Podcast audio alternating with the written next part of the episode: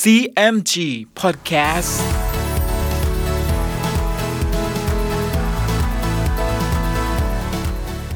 สวัสดีครับคุณผู้ฟังขอต้อนรับเข้าสู่ CMG Podcast กับผมดรพันธการธานนท์นะครับ เรายังอยู่กับเรื่องราวของสามก๊กผ่านหนังสือเรื่องสามก๊ก Romance of the Three Kingdoms ฉบับย่อ เรียบเรียงโดย สาระบุญคงครับ เดินทางมาถึง EP ที่ 75 วันนี้นะครับ มาติดตามกันต่อว่า สถานการณ์ของสามก๊กจะเป็นเช่นไร และจะเกิดเรื่องวุ่นวายอะไรอีกบ้าง ติดตามได้ใน CMG Podcast วันนี้ครับ ตอน สถานการณ์สามก๊ก ฝ่ายโจผีเมื่อได้เป็นวุยอองแทนบิดาได้ประมาณ 6 ปี ครั้นถึงเดือน 10 ก็มีหงบินมาร้องร่อน อยู่ตรงเมืองเซิงเซ็ก และมีราชสีเข้ามาเที่ยวในเมืองลิมโฉแล้วกลับไป อีกทั้งยังมีพญามังกรมีสีตัวเหลือง มีศักดานุภาพนัก มาสำแดงฤทธิ์เลื่อนลอยอยู่บนอากาศเป็นอัศจรรย์ใหญ่ ชาวเมืองทั้งปวง ต่างเห็นประจักษ์กันทั่วหน้า โจผีเห็นเหตุสามประการนี้ เป็นอัศจรรย์นักจึงให้หาลิตก เข้าที ซึ่งเป็นขุนนางผู้เฒ่า และขุนนางผู้ใหญ่ผู้น้อย ที่ปรึกษาทั้งปวงมาพร้อม แล้วถามว่า เหตุใด สามประการเป็นอัศจรรย์ ปรากฏขึ้นในเมืองเราดังนี้ จะร้ายดีประการใด ลิตกและเขาทูจึงทูลว่า เกิดอัศจรรย์ปรากฏในเมืองเราดังนี้ เป็นมงคลอันใหญ่ จะให้จำเริญศรีสวัสดิ์แก่ท่าน บุญนำมาเกิดที่วุยอองในชาตินี้ใหญ่หลวงนัก ควรจะได้ราชสมบัติเป็นเจ้าแผ่นดิน จึงนิยมดลใจคนทั้งปวง ให้มีความยินดีรักใคร่ท่าน จะใคร่ให้ท่านเป็นเจ้า โจผีจึงอาศัยเหตุนี้ ใช้อำนาจบีบบังคับ ให้พระเจ้าเฮียนเต สละราชสมบัติให้กับตน แล้วโจผีก็ตั้งอยู่ในที่สมมุติกษัตริย์แต่นั้นเป็นต้นมา โจผีตั้งพระเจ้าเฮียนเต ให้เป็นซันเอียงกง แล้วขับให้ไปตั้งอยู่ที่ตำบลซันเอียง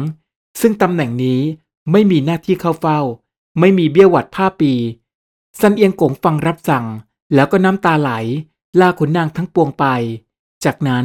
โจผีก็สั่งให้ไปสร้างวังใหม่ อยู่ที่เมืองลกเอียง ขณะนั้นก็มีทหารคนหนึ่งไปบอกเล่าปีว่า ได้ยินเขาลือมาว่า โจผีฆ่าพระเจ้าเฮียนเต้แล้วชิงเอาราชสมบัติ บัดนี้ตั้งตัวเป็นเจ้าอยู่เมืองลกเอียง เล่าปีแจ้งดังนั้น ก็ร้องไห้รักพระเจ้าเฮียนเต้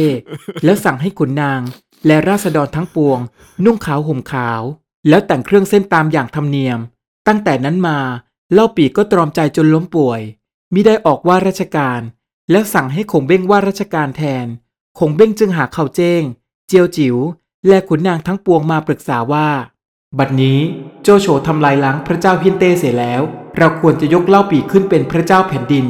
สืบวงพระเจ้าเฮียนเต้ไว้ เมื่อคงเบ้งว่าเช่นนี้ขุนนางทั้งปวงก็เห็นชอบด้วย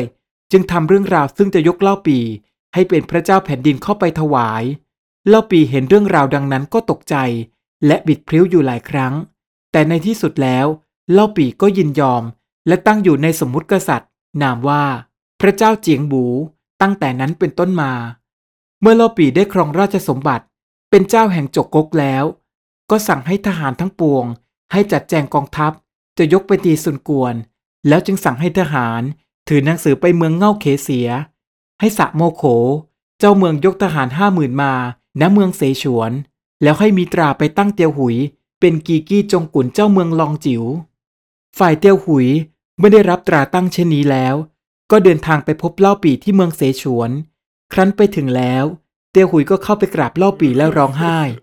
เล่าปีก็ร้องไห้ แล้วกล่าวกับเตียวหุยว่า ท่านจงกลับไปเมืองลองจิว๋ว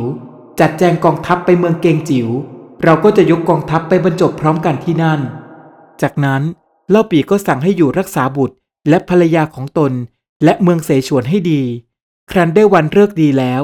เล่าปีก็ยกกองทัพออกจากเมืองเสฉวน ฝ่ายเตียวหุยเมื่อกลับไปเมืองลองจิว๋วก็สั่งให้ทหารตระเตรียมเครื่องสัตราวุธ และม้าขาวธงขาว เครื่องนุ่งห่มขาวให้พร้อมในสามวัน จะได้ยกกองทัพไปรบสุนกวนให้ทันทัพหลวง แต่ในเช้าวันรุ่งขึ้น ก็มีนายทหารสองนาย ชื่อหอมเกียงกับเตียวตัดเข้าไปแจ้งแก่เตียวหุยว่า ซึ่งท่านสั่งให้เตรียมธงขาว ม้าขาว และเครื่องนุ่งห่มขาว ในเวลาสามวันนั้นเร็วนัก เห็นทหารจะหาได้ไม่ทัน ขอให้ขยายเวลาออกไปหน่อยหนึ่งเถิด เตียวหุยโกรธจึงว่า กูจะเร่งยกทัพไปเป็นการเร็วให้ทันกำหนด แต่การเท่านี้สิว่าไม่ทันเล่า แล้วสั่งทหารเอาตัวหอมเกียง เตียวตัดไปผูกเข้ากับต้นไม้ ตีคนละห้าสิบที แล้วชี้มือร้องว่า ถ้าการของกูไม่ทันกำหนดในวันพรุ่งนี้ กูจะให้ค่าเสียทั้งสองคน แต่เมื่อเห็นหอมเกียง เตียวตัดเจ็บหนัก โลหิตออกมาทางปาก เตียวหุยก็สั่งให้แก้มัดเสีย แล้วก็กลับเข้าไป หอมเกียงมาถึงที่อยู่ แล้วจึงว่าแก่เตียวตัดว่า ถ้าพรุ่งนี้การมิพร้อม เราจะตายเป็นมั่นคง ทหารทั้งสองนายคิดกันเช่นนี้แล้ว ก็ตัดสินใจลอบเข้าไปหาเตียวหุยในเวลาสองยาม เห็นเตียวหุยเมาสุราสิ้นสติอยู่ คนหนึ่งจึงเอากระบี่แทงเข้าที่ซอกคอเตียวหุย ส่วนอีกคนหนึ่งก็แทงเข้าที่ท้อง เตียวหุยร้องได้คำเดียวก็ตาย จากนั้นหอมเกียงกับเตียวตัด ก็เอาศีรษะเตียวหุย และพาพวกประมาณ 30 คนหนีไปเมืองกังตังในคืนนั้น เรื่องราวกำลังเข้มข้นและสนุกเลยนะครับ ในอีพีหน้ามาร่วมลุ้นกันต่อว่า จะเกิดเรื่องวุ่นวายอะไรอีกบ้าง ติดตามได้ใน CMG Podcast EP หน้าสำหรับวันนี้ สวัสดีครับ